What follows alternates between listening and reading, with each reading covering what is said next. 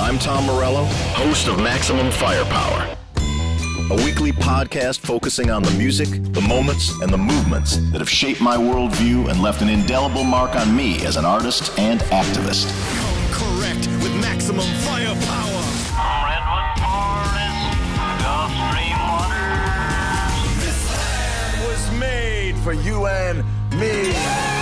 This is Tom Morello's Maximum Firepower. I'm Tom Morello. My guest today is Serge Tankian, longtime comrade in arms and singer of System of a Down.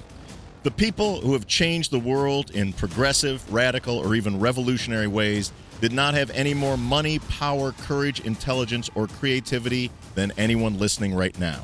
The world is changed by average, everyday, ordinary people who have had enough, are willing to stand up for a country and a planet that is more humane, just, and decent. What can you do? Dream big. And don't settle. For me, on the best of days, all I really do is play some cool guitar and amplify the voices of grassroots, rank-and-file fighters for social justice who work and toil and sacrifice with no hope of one day having a podcast on Sirius XM. It is their courage, and perhaps yours, that will help forge a more humane, just, and peaceful planet. The responsibility we have as artists is to tell the truth as we see it.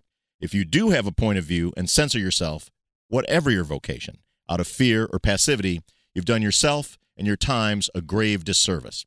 At this historical juncture, it's all hands on deck. It's time to change the world, or at a bare minimum, to stir up a shitload of trouble.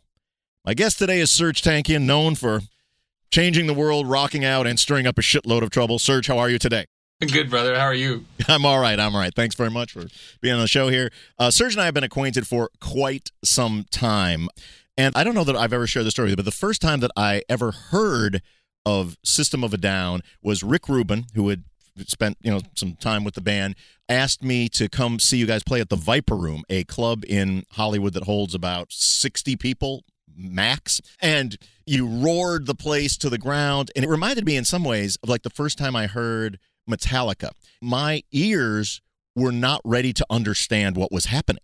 It was a combination of brilliant new vectors making a new kind of rock and roll that I didn't have sort of a grid to even hang it on. And Rick was like, so what do you think about those guys? And would you think of like producing them? Like, I don't think I could make that better. It's so feral and so what it is on its own. Like, I'm quite positive I could make it worse by smoothing some of those edges.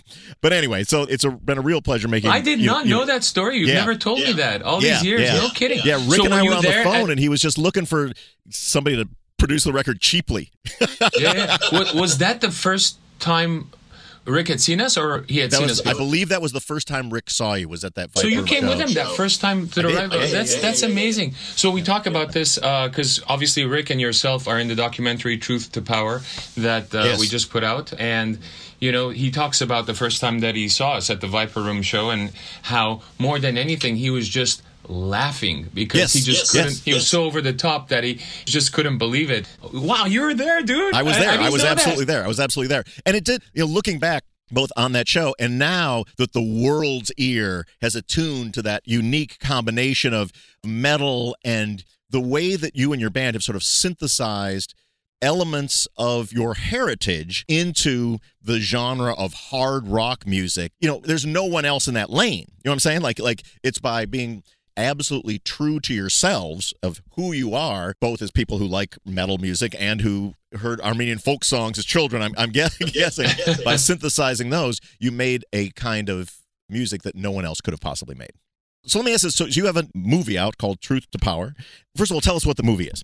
The movie is basically an activist journey. In 2011, I had gone out and strapped a camera to my head, spy glasses, and shot everything that I did professionally because it was going to be a very interesting, diverse professional year, playing with orchestras, coming back and playing with System of a Down for the first time since our hiatus, my backup band, the FCC, like just a plethora of creative, musical, and political events all throughout the year. So I thought I'd tape it all. I just didn't know how to process it. In other words, it was a very point of POV kind of movie. It was just a lot of amazing footage, but without a proper storyline going through it. And then I met a good friend of mine, a director, Garin Hovannisyan.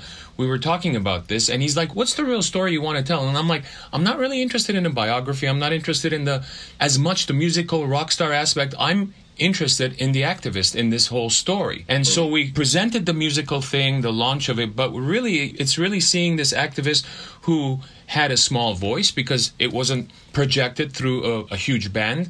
It was just an activist. And then slowly through the success of the band, that voice becomes huge in terms of its reach. And you see the repercussions of that as well, that you and I have both dealt with for many years, as well as some of the success stories that you see. Mm-hmm. So how we first became acquainted as friends were, now you've told me that you were at some crazy party at my house on a New Year's Eve, and that's when we first actually met. Now, neither myself nor my attorneys can confirm or deny that.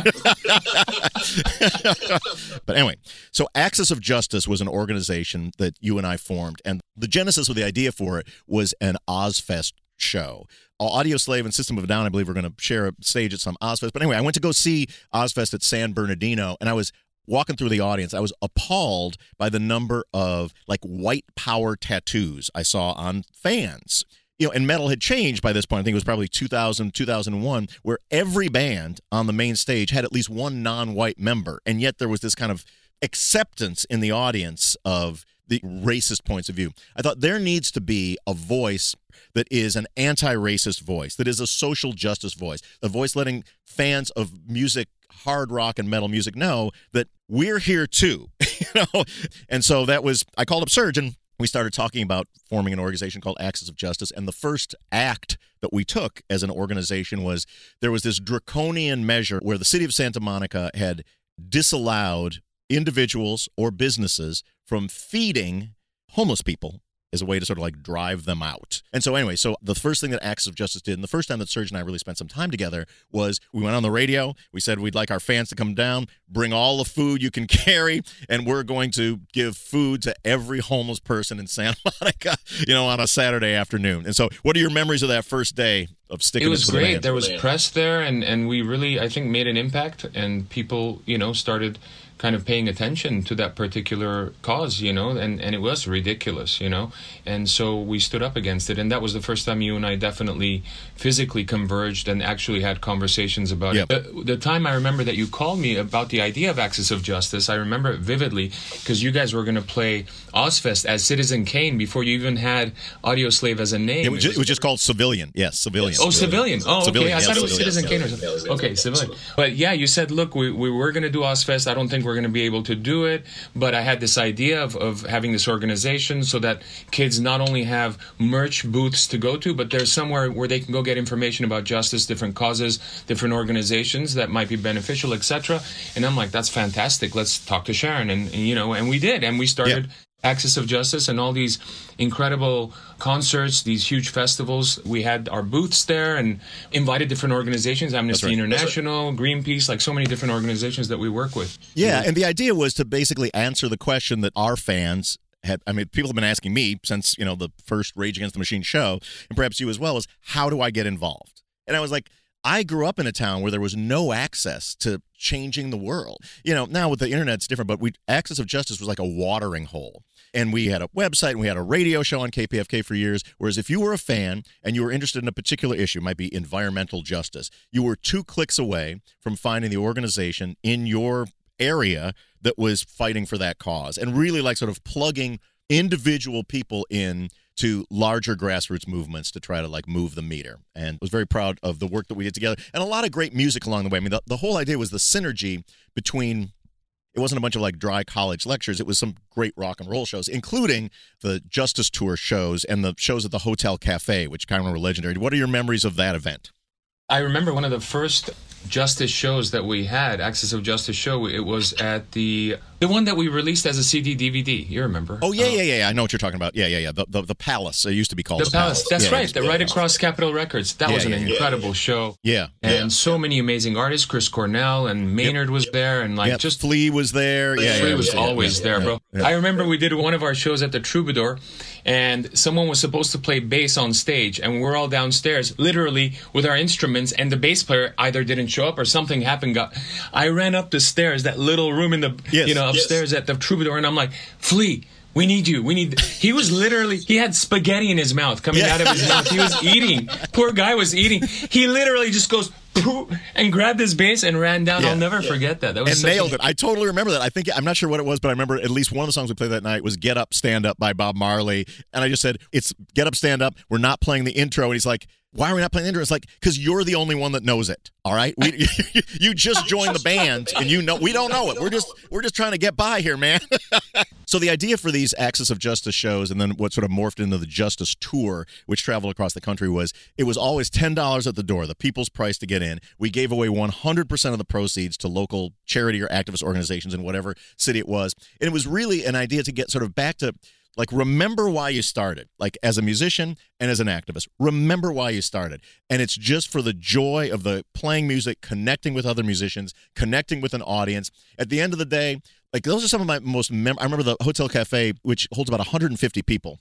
And, you know, sometimes there'd be a line of about 1,000 people outside wrapped around the corner with people, like, listening to the walls. Because, you know, one night it might be Cypress Hill. It might be some local homeless kid who I saw busking, who I asked to play. It might be Motley Crue, you know.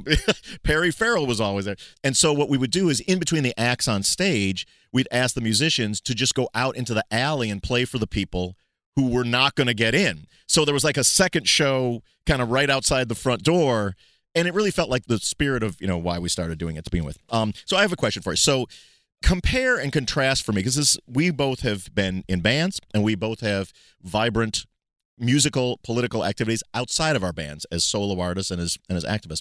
For me, the way I was looked at it is like a band provides chemistry, and it creates something that none of the individuals could alone, and that unique combination of 3, 4, 5, however many people, it's a fingerprint. It's a snowflake. There's nothing like it. There's nothing like that particular thing. And when it's great, it's because of that chemistry. With a solo artist, what you get is a purity of vision.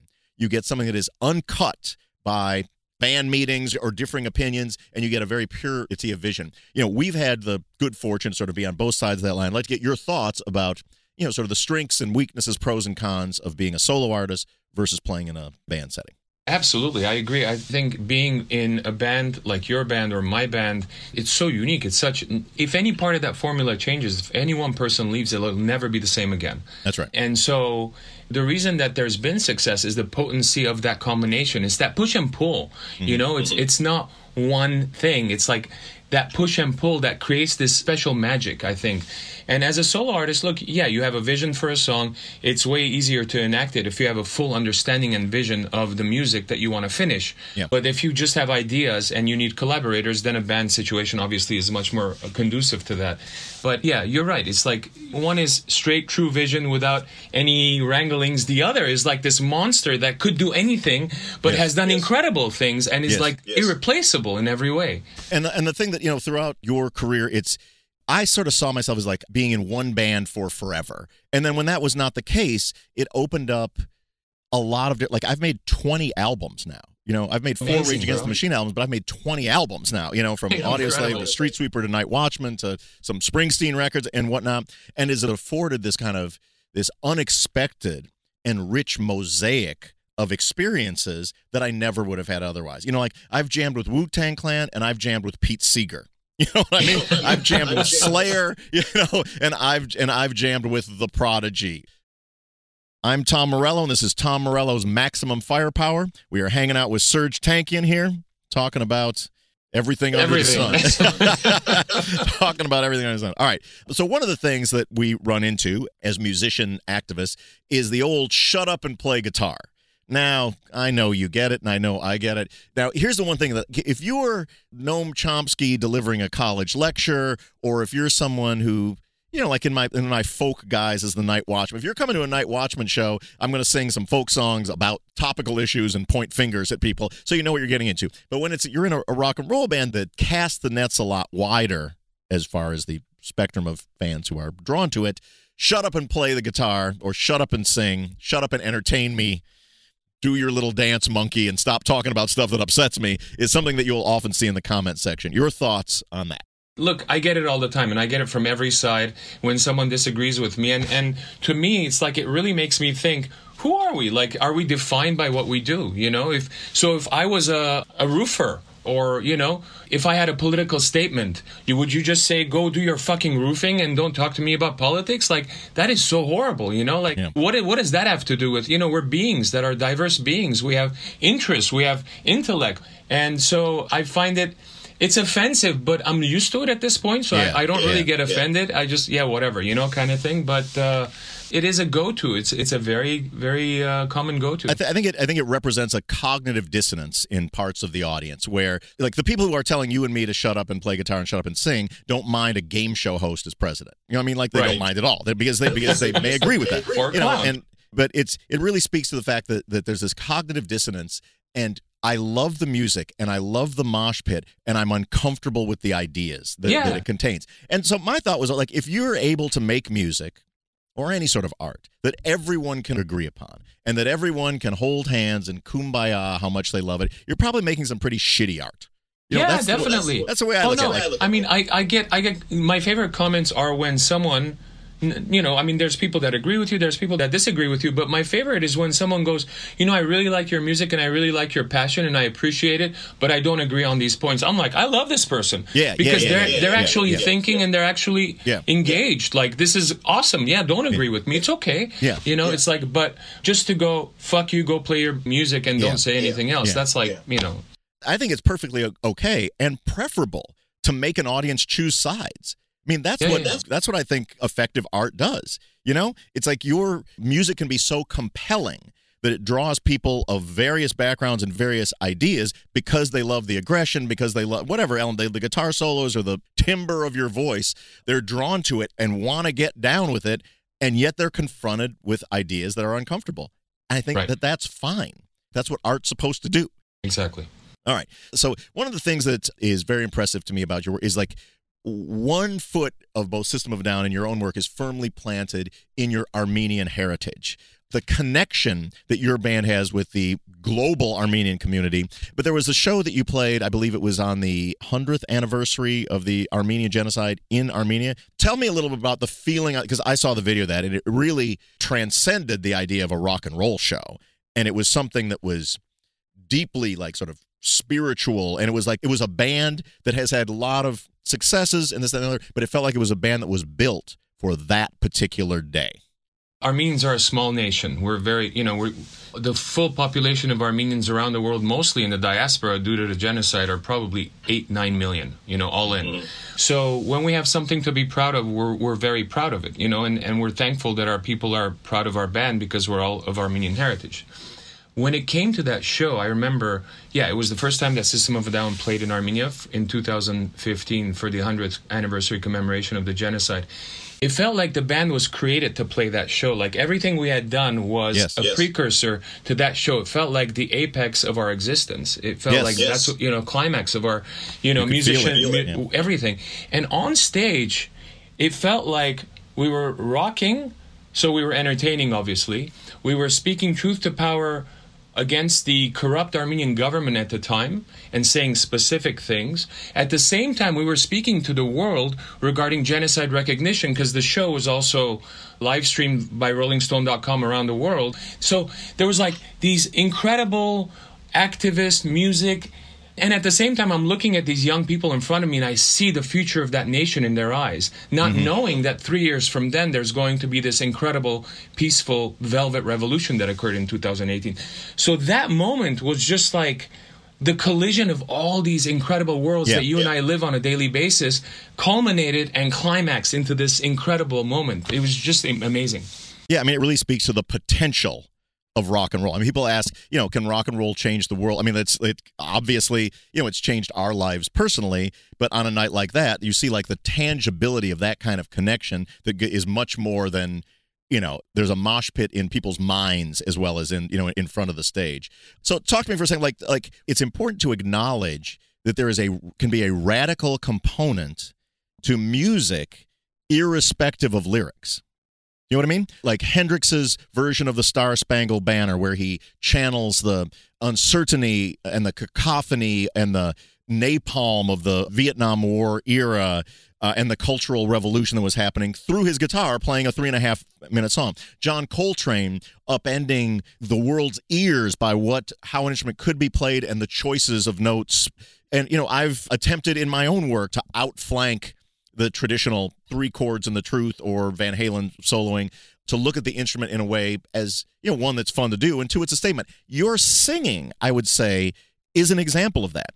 Regardless of the words, which are often potent politically and whatnot, but you're tapping into the melodic history of Armenia and then bringing that, like transfiguring that into a rock and roll band. That in and of itself is a political act, I think.